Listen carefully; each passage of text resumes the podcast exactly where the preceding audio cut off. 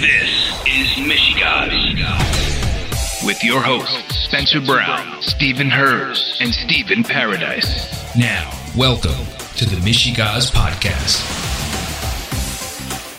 All right, ladies and gentlemen, welcome to another edition of Michigaz. We have a very special show this afternoon, this evening.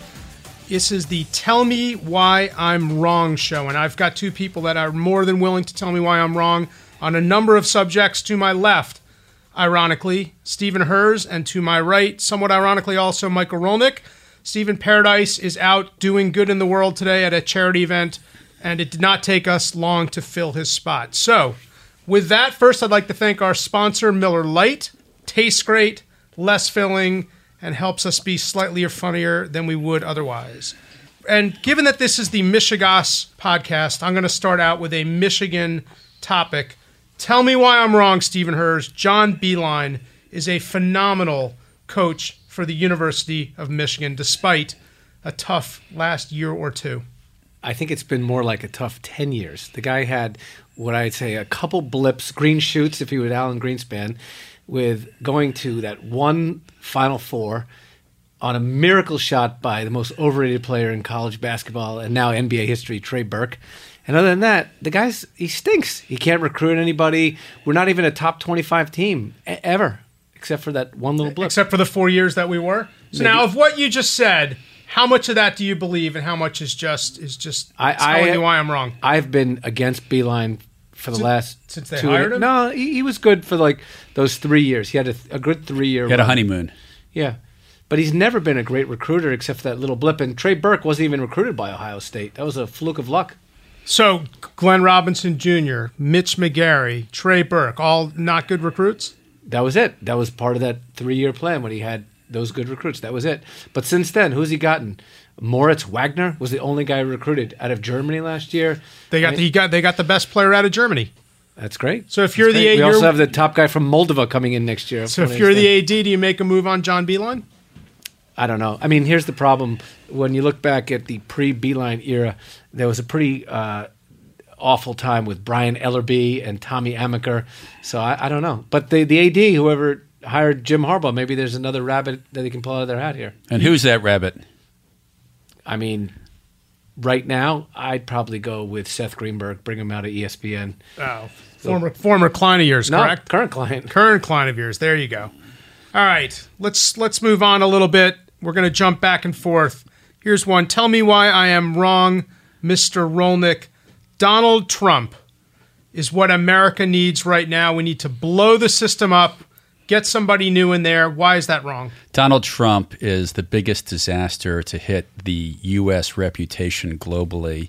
He will shake financial markets and watch everybody's pension plans and four oh one k's go down the toilet. He will basically give Putin Europe. He'll cede Putin to Europe. He'll let the Syrians have a muck in the Middle East. He will let women women stand in line at bathrooms that uh, don't have toilets flushing. And he'll let little kids, little kids not be able to go to good schools because he, oh, so he'll, he'll be just like Barack Obama. Yeah, may, may, may, maybe a Republican version of Barack Obama, but Barack Obama's world is a world of optimism. Trump's world is a world of pessimism. Oh, wow. Now let me let me just flip that. I'll give you a chance to respond by tell me tell me why I'm wrong. People that say that we should blow the system up are maybe they're not imbeciles, but that is a stupid and imbecilic, if that's a word statement, that we're just going to blow it up. Well, I, I or do you, do you think Trump's going to blow it up? Is that no, why you like him? I, I, I don't. I don't. I don't like him because I think he's going to blow it up. You like him though, right? I do like him because I think Trump is dumb like a fox, and a fox is not dumb. And the thing is, is that you have to understand the last eight months has been all theater. That's all it's been. And all I ask people to be is patient.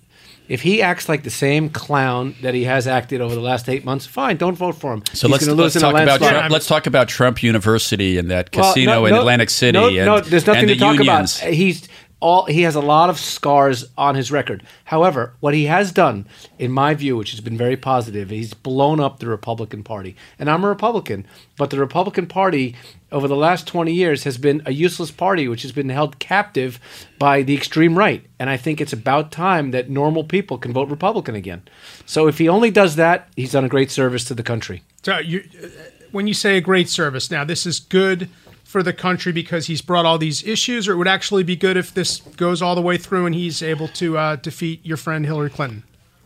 It'll only be good if Donald Trump proves to me and everybody else who's on the fence that he's actually a reasoned human being, and the only way he could win the Republican nomination was by going ballistic and winning the evangelical vote by just being so out there, which he did.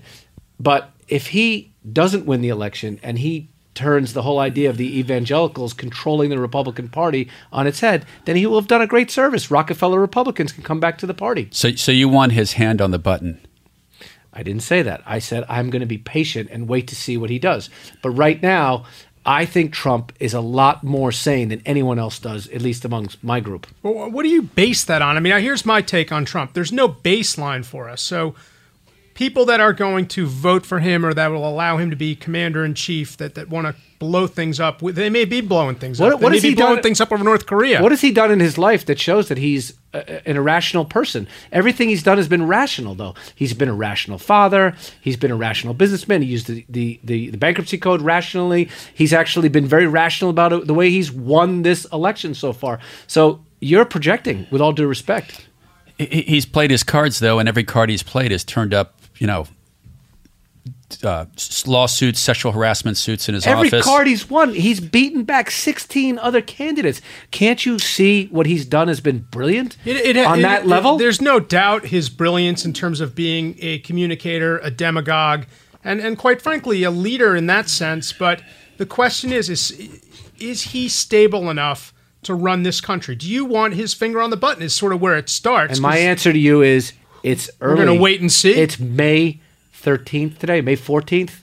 It's early. And look, that's why we have elections in this country.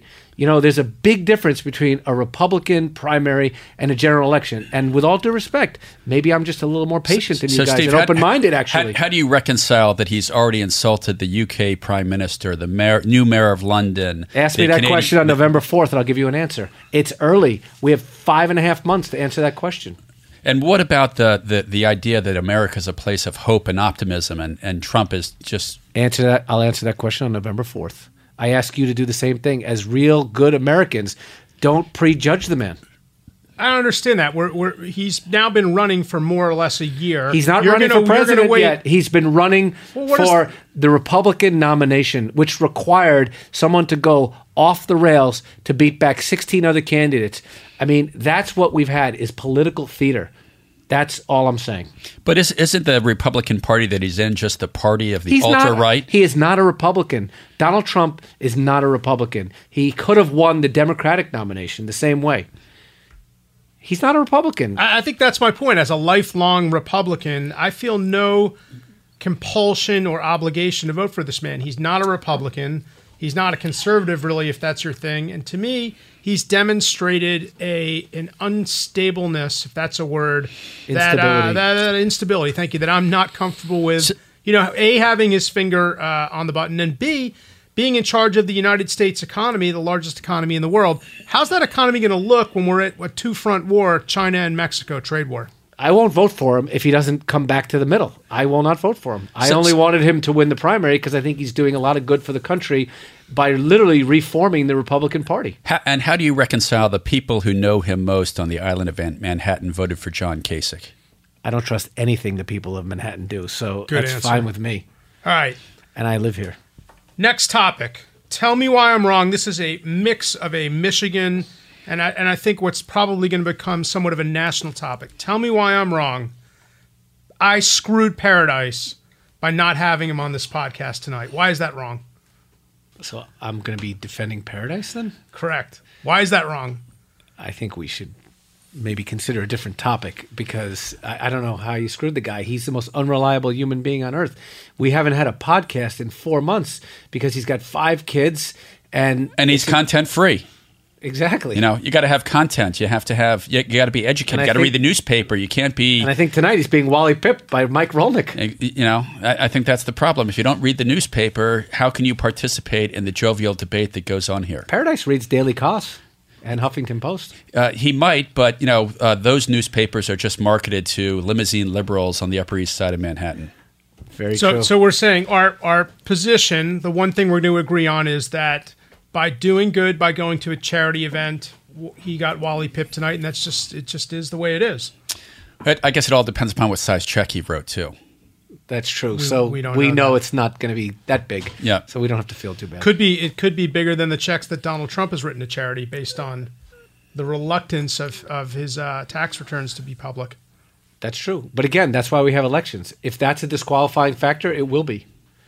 You know, I think uh, I, I think uh, Stephen Paradise on a podcast is more like Hillary Clinton as a presidential candidate. It's just more of the same, and sort of the more you scratch, the stickier and uglier it gets.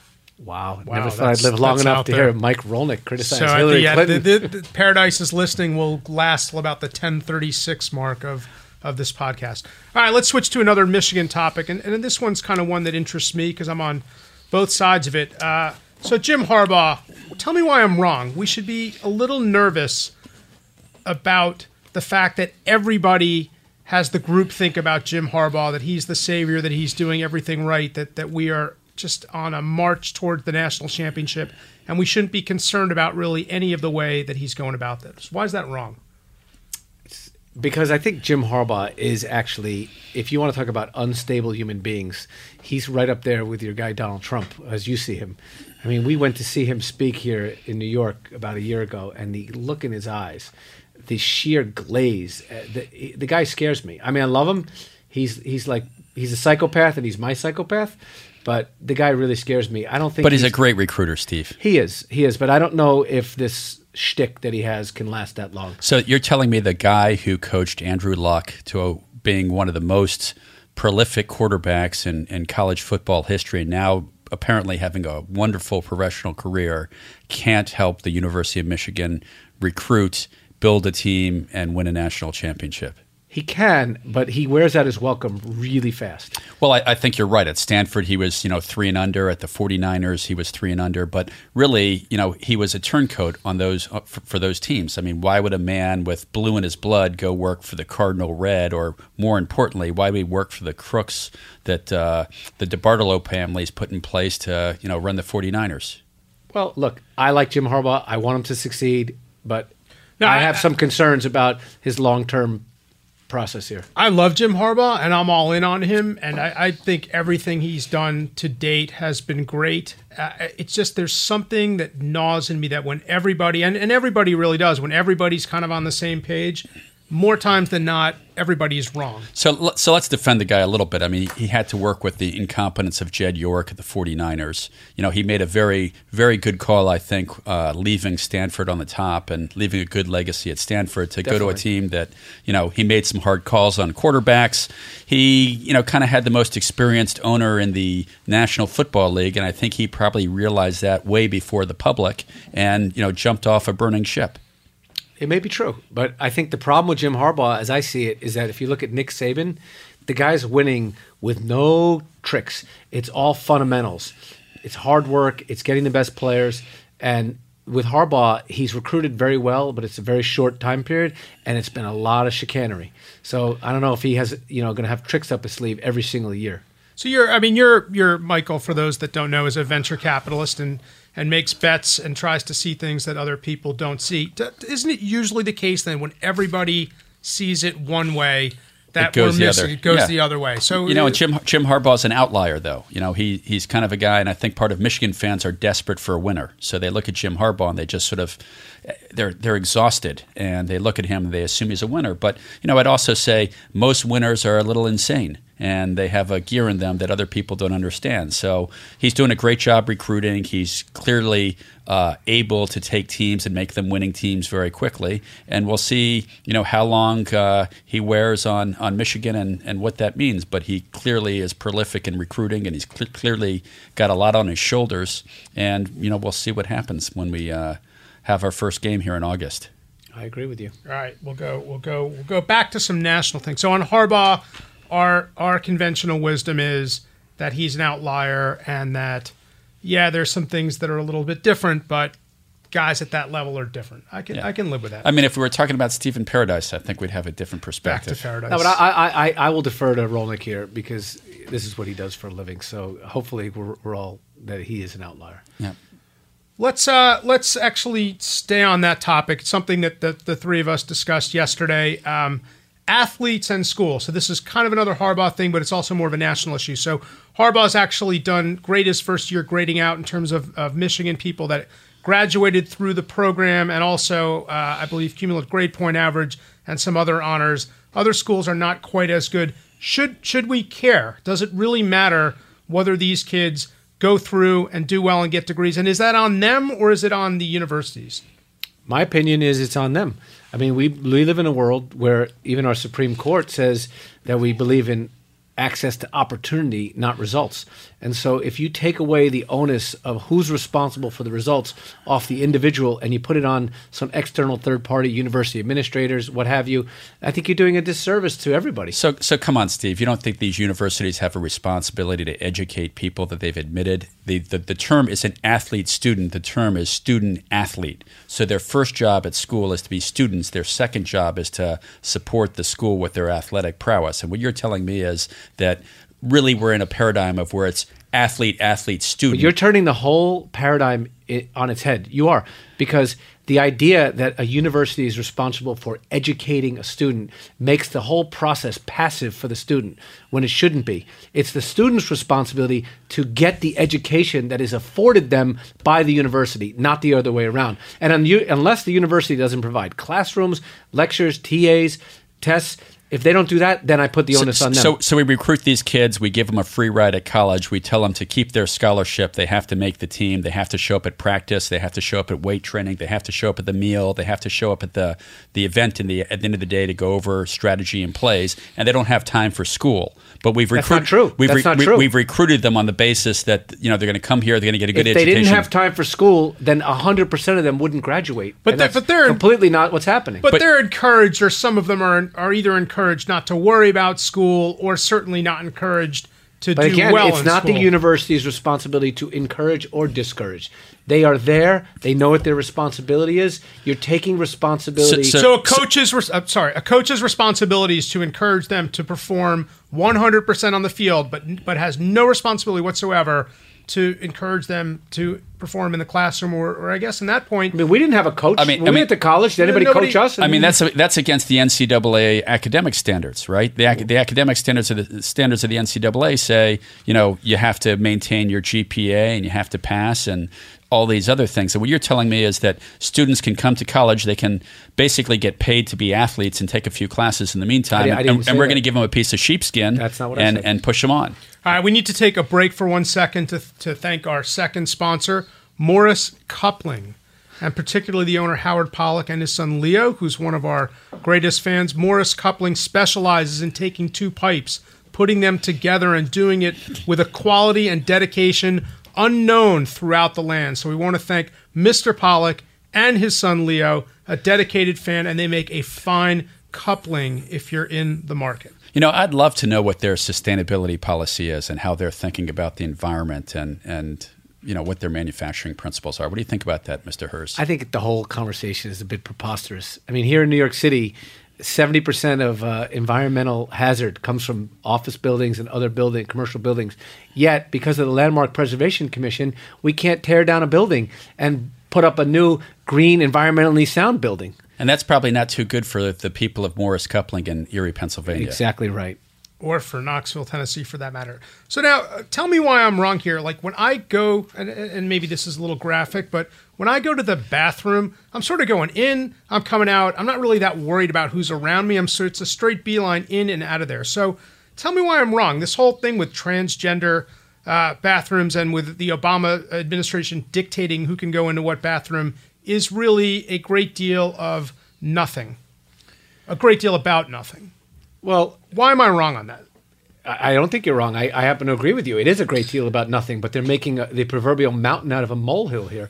There's a very small number of transgender people in the country, and we might have lost one yesterday, Bruce Jenner, going back to Bruce, apparently, from Caitlyn.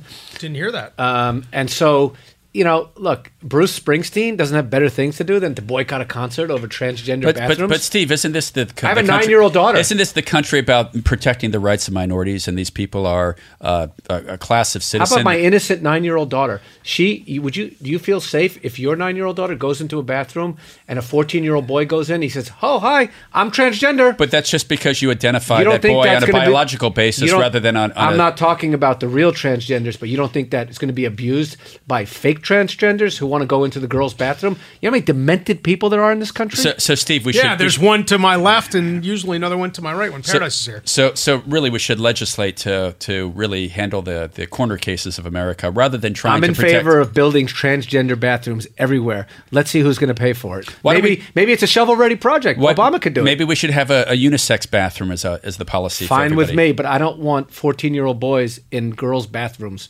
I just think it's creating a big problem. So, so, Steve, you have this very concrete feel of like how you define gender, and it's based on I'm not the, defining the, bio, gender the biological at all. plumbing. Well, look, here's the problem. I think the rule is going to be abused by people who are going to try to abuse it to go get a peek at little girls. I mean, there's but a lot of realistically, sick, if somebody, if somebody's that sick, are they waiting for the Obama administration, for any administration to change the law? They're going to walk in anyway. No, fourteen-year-old boys in a junior high school are not going to go in there and cause trouble unless it's uh, federally mandated. So on a scale of one to ten, where's this issue as far as... In my opinion, it's a zero, but it's being blown into like the most important issue of our time. So who's the villain here? The Obama administration? Absolutely. I'll sign off. And on. Oh, come, come, come on, Stephen. Come on. Springsteen's you know, the villain too? Absolutely. So, so, so let's let's take this to another level, Steve. You have these big companies that are basically trying to uh, use their, their weight, whether it's Bruce Springsteen or Salesforce dot com, to influence influence public policy. Do you disagree with that? I don't have a problem with it. I'm so, just not going to go buy any Bruce Springsteen albums. So, so, so basically, you're you're saying because Bruce Springsteen's trying to support the plight of tr- the transgender. He's taking youth. a complex issue and trying to make it very simple. He should stick to singing Thunder Road. I like that song. So do I. I used to like it until he boycotted that concert. Yeah. Are you going to boycott Springsteen concerts? I am. Now? I have been for a while now. Right. You know, he's doing very well with the Europeans right now. Good for him. So we're we're, we're that's it on transgender bathrooms. All right. Tell me... It got more time than it deserved. More time than it deserved. Let's go back to Michigan because we're jumping back and forth. Tell me why I'm wrong. Michigan football, ten and two, we beat Ohio State. I think you're wrong. I, I think Urban Meyer is on a mission. The guy is crazy. He's a different kind of crazy than Jim Harbaugh. He lost that one game last year against Michigan State. It was a fluke. And I think Ohio State is still the team to beat. Jim Harbaugh is playing a character named Jim Harbaugh. I'm not I'm not buying in completely just yet. So so how many years, Steve, do you give him to, to rebuild the team and get on the right track? Because he's, he's really had a short fuse up until now. He's already rebuilt the team. I just don't think we're going to beat Ohio State this year. I'm, I'm, uh, it's a tough one. I think that this year all our pieces are back. The quarterback's a big, uh, obviously big question mark. I mean, you've got two choices, one – Uh, who's got some experience but sat out a year, John O'Korn. You've got a second who looked terrible, although won a big game against Minnesota in uh, in Wilton Spite, and it does not look like Shane Moore's going to play. I think if the quarterback is decent, we could be the team to beat and roll in there with a lot of momentum. Ohio State lost ten guys to the N F L, although they reload, not rebuild. So uh, I, I think ten. I th- I think this could be the year. I thought that last year too. Listen, I hope I'm wrong, but I, I, Urban Meyer, he's got a much longer and better track record on the college game than Jim Harbaugh. So, Steve, you just like work at like and doing what the bookies in Las Vegas do. That's really what you're doing. You're you're betting on Trump. You're betting on Ohio State. I, I won. I won fifty to one odds on Trump going back to July of last year. All right, I'd like to, to see win the nomination. John Podhoretz, New York Post columnist. It's on Facebook. twenty dollars on a fifty to one bet. John Podhoretz is a, a right-wing, ra- irrational thinker of the American He agrees political... with you guys. He doesn't like Donald Trump. He told me he had no, zero chance of getting the Republican nomination. You know, the most rational guy in news on this thing is Bret Stephens from the Wall Street Journal. I love Bret Stephens. Bret Stephens is right on Israel. He's right on the demise of Trump. He's right on the demise of the Republican Party. He criticized Venezuela today. I can't believe you would yeah. like Bret Stephens. So let's, let's segue. Tell me why I'm wrong, and I don't think I'm wrong. Bernie Sanders... is an evil character, a villain in this year's election? Bernie Sanders is is is, is really just populist sentiment uh, packaged in a seventy-year-old man who was probably seventy-four. At Wood- seventy-four, who was probably at Woodstock and, you know, fell asleep like Rip Van Winkle and woke up in two thousand sixteen. But with that said, you know, he's tapping into those who are disenfranchised by what's going on in Washington. They hate seeing the one percent get wealthier. They hate seeing banks getting bailed out. They hate seeing carried interest on Uh, private equity firms. They hate seeing uh, Wall Street uh, essentially blow up the economy for two years, create a huge housing crisis, and then get bailed out while America is basically sitting there suffering the rever- reverberations of what happened in two thousand eight and two thousand nine. And I think Bernie Sanders has just packaged that in a way that maybe he doesn't have the precision of policy and programs to back it up, but he's just like Donald Trump tapping into that uh, unspoken majority of voters out there. I, you know, it's bizarre, but I agree with you. Bernie Sanders, to me, is a very interesting guy. He's way right and way wrong at the same time. He's right about everything you said, about all the frustrations and the reasons why he's popular, but his all of his ideas are wrong. So it's very hard right. for people to keep those two diametrically opposed ideas in their head. But he is doing something very similar to Donald Trump, and no one's talking about it. Just as Trump, I believe, is doing a service by destroying the Republican Party, Bernie Sanders is destroying the Democratic Party. And we will have not seen the end of Bernie Sanders yet until, I think, the middle of July. And you may have riots. Everyone was talking about having riots at the Republican convention. I think we're going to have riots at the Democratic convention. So we're going to have the, the, the Cleveland aid. Is that what we're going to have at the convention? No. The, the, the, the Republican, the Republican convention is going to be an absolute circus. I don't think so at all. I don't think so at all. I think it's going to be the de- it's going to be in Philadelphia, right? Democrats are in Philadelphia. Yeah, the Republicans are, yeah. I mean, Bernie Sanders' supporters giving death threats to the head of the Nevada Democratic uh, um, the Party Democratic Party yesterday. I mean, these people are not voting for Hillary. They're not going but, down but, easy. But, but let's be clear: Bernie Sanders really isn't a Democrat. He's probably a member of the Socialist well, or Green Party. You're right. right. So you have you yeah. have a you have a Democrat who's going to win the Republican nomination.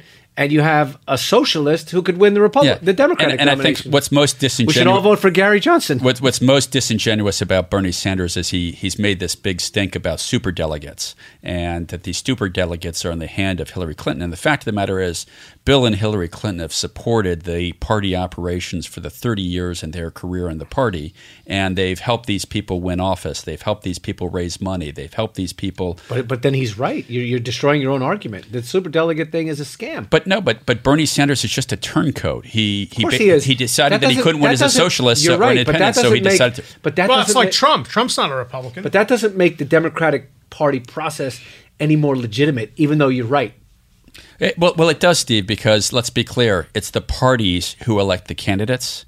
It's not the population who elects the candidates. This is the Democratic Party that's primary. Gonna be, that's, that's going to be very disconcerting to the primary. Sanders supporters who show up in Philadelphia, right. which is why I am predicting we will have riots so, in Philadelphia and not Cleveland. So, so Mister Mister Herz, I'll tell you, I participated in a caucus for Hillary Clinton delegates a couple of weeks ago in, in California. And what it turns out is that caucus process isn't run by the San Mateo County Election Board. It's run by the Democratic Party. So this whole infrastructure that we have in this this country is run by these private, Again, private I, nonprofit I, organizations. I, I agree that, with you. You're a very educated guy. However, I don't think most Americans understand that. And when they do, and when it's put in their face, they are going to be very, very angry. And I and I, and I think that's what both Trump and uh, and Sanders are really preying upon is that the party system well, what sucks. What bothers me about Absolutely. Bernie Sanders, and the reason I think there's there's an evil element to him is that he is a tr- not just a true believer, but here's a guy that was in Cuba in the eighties. I mean, Cuba was an, is was and, and always has been an evil regime. It's a communist dictatorship. There's people rotting in prisons. Bernie Sanders supports that. And, I, and quite frankly, he can't do it here, but if he could run as a communist, I think he would. I think it's like Comrade de Blasio. Those guys are basically communist sympathizers that today you need to call yourself a progressive or a liberal or a socialist because that won't fly here. And that's what he is. Nicaragua also in the yeah, eighties. Yeah, so I, I don't think Bernie's... So when, when, when the Republicans and Ronald Reagan and a lot of Democrats were fighting for freedom, these guys were taking comfort with the enemy, and I can't get over that. So now he's a seventy-four-year-old avuncular... kind of, you know, crazy uncle type guy that's tapped into a lot of anger. Similarly, and, and I think he and Trump are two sides basically of the same coin. Completely. But but it but it bothers me that Bernie Sanders took comfort for the enemy, and I, I honestly I really see him as evil. My wife. I thinks agree. I'm Can crazy. I ask a question? Of course. So you and I have talked quite a bit. I know that you absolutely ab- abhor Donald Trump. If you only had two choices to make in this election, Bernie Sanders or Donald Trump, Spencer Brown, who do you vote for? Oh, I'd vote for Trump twice. Wow. Michael Rolnick. That, that that's a toss-up for me, but you know, a toss-up. Here's the thing: in, in, in seventeen seventy-six, I wouldn't have let either of these people sign the Declaration of Independence. I don't think they're patriots. I think they're gadflies preying on the vulnerabilities of the people. Didn't you support Robert Morris over George Washington in seventy-six? I, I, I did not, but uh, you know, he, here's really the issue, which is we have two extreme candidates really galvanizing big populations within their parties, and really it's a a vote against the party system. And if you look at a, a great, great, uh, great man of New York, Michael Bloomberg, uh, you know, they've had uh, a, a regime that's existed now for sixty, seventy years, the primary system, whereby a viable third-party candidate can't literally get in the race because of the systemic problems with our party system. But tell me why I'm wrong on this one. Uh, Bloomberg dropped the ball and should have run. Couldn't agree more. I can't tell you you're wrong. I think he's a gigantic wimp. He had nothing to lose. He's seventy years old, seventy-one years old. He should have taken a shot. Oh, come on, Stephen. I mean, I happened to see Hamilton That's last the money. night. Let, let, let's I'm be not clear. Gonna, Mike, Mike Bloomberg's not doing it. Not going to blow my shot. He blew his shot. M- Mike Bloomberg probably should have gotten in the race early on. He probably should have probably gotten in the race as a Republican because he uh, would have been able to take down many of these these candidates. But more importantly, he has no guts. Mike, Mike Bloomberg has a lot of guts. Mike Bloomberg's out there. He is a man on a mission to really resolve the climate crisis that, that exists not only in this country but in the world. He's not going to do the, it from the, his television station. He's, Sorry, he's the conveyor. Nobody watches. You know, if you, if hey Steve, you're you're, you're really talking from a uh, an uneducated position, because if you look at what, what Mike Bloomberg's done, let's just say on, on climate change, on many of social and economic issues. Climate change. I mean, he, did did did he get the Kyoto protocols to be adhered to? He, well, he just got the climate uh, the climate agreement. And even in the place. New York Times says it has no teeth. You, you you say it's have no teeth, but these are intergovernmental organizations. Oh, so the polar ice caps are going to stop melting because Mike Bloomberg decrees that? Are you kidding me? You don't think he would have had more more ability to make change if he had been president? Are, are you are you serious? I, I I think he would have more change so he has as no president. Guts. He should have tried. What was his downside if he lost running for president? Well, you sort of have some insight into this, right? In, in that, I believe he said that he didn't want to run if he couldn't win and felt like he couldn't win. But he waited so long. Why didn't he declare in July like Trump did? Say what you want about Trump because, and, and hate him all you want, because but at least he went for it. Unlike Trump, Bloomberg doesn't have a hard-on to be president of the United States. What he has a, a mission to do is, if there's nobody else— younger younger listeners. See, yeah. I actually think, uh, say what you want about Bernie Sanders, and I've said a lot, I, I detest Bernie Sanders. I got to give him credit. He had the guts to run on what was more or less a hopeless mission. I agree. Same with Trump. Nobody, because he's a true believer. I think Bloomberg should have done that too. Would have yeah, been but, good for the country. But let's be clear. Bernie Sanders started this election. He didn't expect to win. And what, what really happened was he lit a match. And really, remember the New York lottery uh, slogan a few years ago? You got to be in it to win it. Thank you. You got to be in it to win it. And Trump, I mean, but there's Bloomberg also a really history, disappointed me. There's a history of candidates that have run to to raise issues, from Bernie to George Wallace to Eugene Debs. John can, Anderson. Yeah, John Anderson. I mean, I think Bloomberg... Ross Perot. Ross Perot. I think Bloomberg would have provided a service to the country had he run just to be the voice and he of would have reason. raised the level of dialogue. He would have raised the level of dialogue. Okay, so let's let, let's be clear, Steve. Mike Bloomberg was going through a transition at his company at the time that was Come headed in the on. right direction. Are you kidding me? He, Are you really going to say do, that? Do you think the man... The guy's worth twenty-five billion dollars? thirty-five. You know what's sad is when I hear going through a transition, I think of Bruce Jenner. I just, that's Thank you for calling her by her new name. Which wow, so, you're so, right. So, so isn't, isn't the travesty here that we're being faced with a choice of really picking between uh, three or four seventy-year-olds to really be the, the leader and the inspiration for America? And I, I only look north to, to Canada, where they've now elected a forty-year-old to be prime minister, or the U K. While I don't agree with the Cameron administration, he's very aspirational in his age and his position in life, and uh, uh, really addressing Uh, really the populace of his country. And I think the travesty here in the U S is that we're voting for old people. By the way, don't count out Gary Johnson. He's young. He's a libertarian. And if Mike Bloomberg wanted to make a difference in this country, he'd give the guy one hundred million dollars. Speaking of uh, of uh, of time running out. We are we are getting to the point where we are going to shift into the uh, the Alphabet City part of our podcast with a couple minutes left. That is a uh, W T F, LOL. What else do we have? M O U S C. M O U S C, thank you. So here's my, uh, oh, N F W. My W T F. My W T F for the week is, goes back to Donald Trump.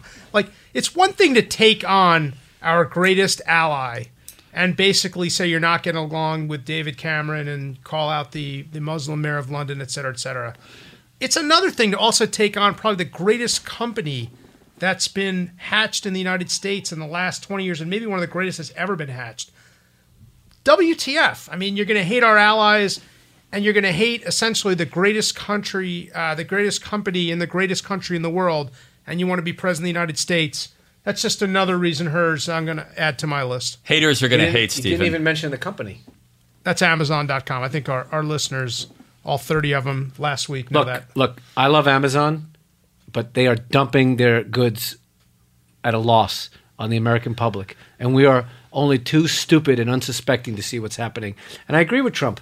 You think Jeff Bezos bet he, he bought the, the, the Washington Post because he didn't want anything other than political influence? Are you that naive, Spencer Brown? Come, come he, on. He bought it for a simple reason, just like uh, Sir Edmund Hillary climbed Mount Everest. Because it, it was there. there.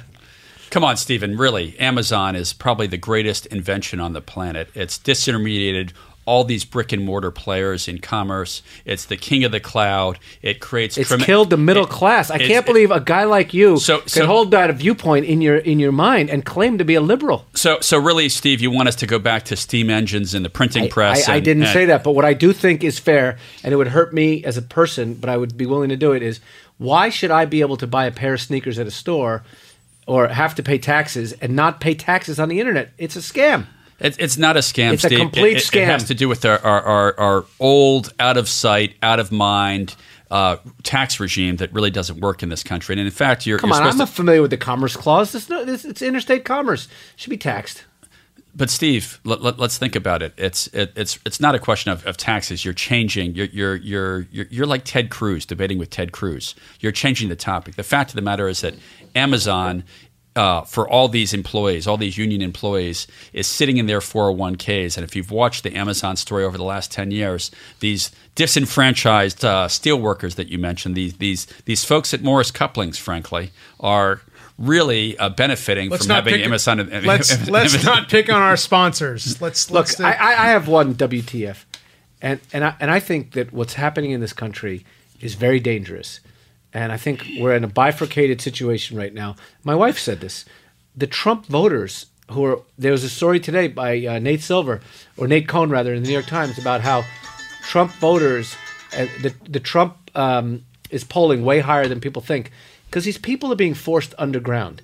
And I think that if if you are not in favor of transgender bathrooms, or you're not in favor of gay marriage, or any of these new politically expedient positions, not only can't you hold those positions, but you can't even talk about them in public.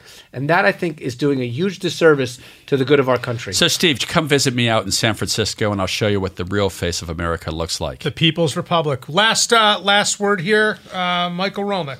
Uh I'd like to uh, propose a eulogy to Steve Paradise and and, and hope that uh, he had a great time at his event this evening. I'm sure he uh, for our Jewish listeners, I, can we say Kaddish for yeah, him yeah, exactly, on this show? Exactly, because you've replaced him. Yeah, and I, I, I'm hoping he gave more than a Hamilton for, for his contribution. But uh, you know, uh, Steve, uh, good luck. He and, gave a Harriet Tubman. He gave a Harriet Tubman. What I understand, he loves Harriet Tubman. Yeah, exactly. So. All right, and on that note, it was it was great to be back. We were better than ever, which says a lot about the present, more about the past. And we look forward to our next version of Michigas when Stephen Paradise will be back. Have a good night.